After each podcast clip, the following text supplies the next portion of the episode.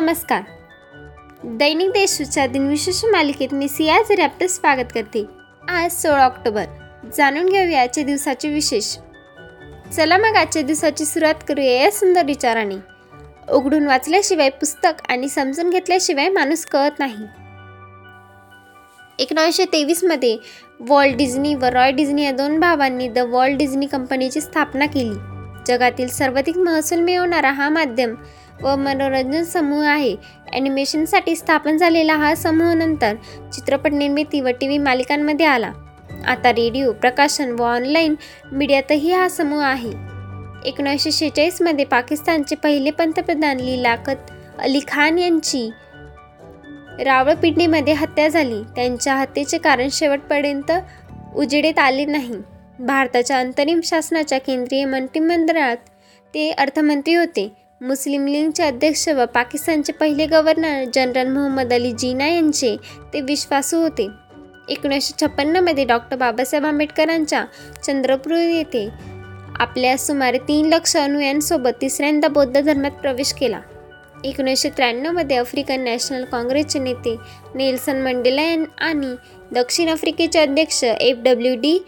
कलक यांचा शांततेसाठी नोबेल पारितोषिक जाहीर झाला. आत्ता पाहू कोणत्या चर्चित यांचा आज जन्म झाला. लेखक नाटककार व थोर समाजसुधारक अनंत हरी गद्रे यांचा अठराशे नव्वदमध्ये जन्म झाला. त्या काळात रात्रभर चालणाऱ्या नाटकांपेक्षा तीन तासात संपणाऱ्या नाटिका लिहायला त्यांनी सुरुवात केली. त्यांच्या प्रेमदेवता ही नाटिका या वेगळेपणामुळे प्रेक्षकांच्या पसंतीत उतरली.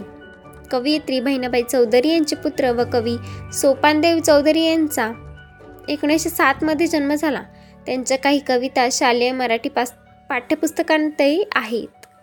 ड्रीम गर्ल म्हणून ओळखली जाणारी बॉलिवूड अभिनेत्री हेमा मालिनी यांचा एकोणावीसशे अठ्ठेचाळीसमध्ये जन्म झाला. एकोणावीसशे अडुसष्टमध्ये सपनो का सौदागर या चित्रपटाद्वारे बॉलिवूडमध्ये पदार्पण करणाऱ्या हेमा मालिनी यांनी नंतर मागे वळून कधीच पाहिले नाही. मराठी चित्रपट निर्माते व दिग्दर्शक आणि अखिल भारतीय चित्रपट महामंडळाचे अध्यक्ष अजय सरपोतदार यांचा एकोणावीसशे एकोणसाठमध्ये जन्म झाला.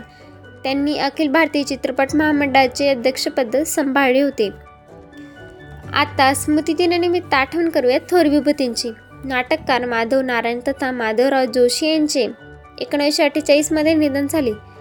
पौराणिक नाटकांसाठी माधवराव यांनी जुन्या पंडित कवींची कविता आणि तत्कालीन पौराणिक नाटके यांचा कसून अभ्यास केला होता.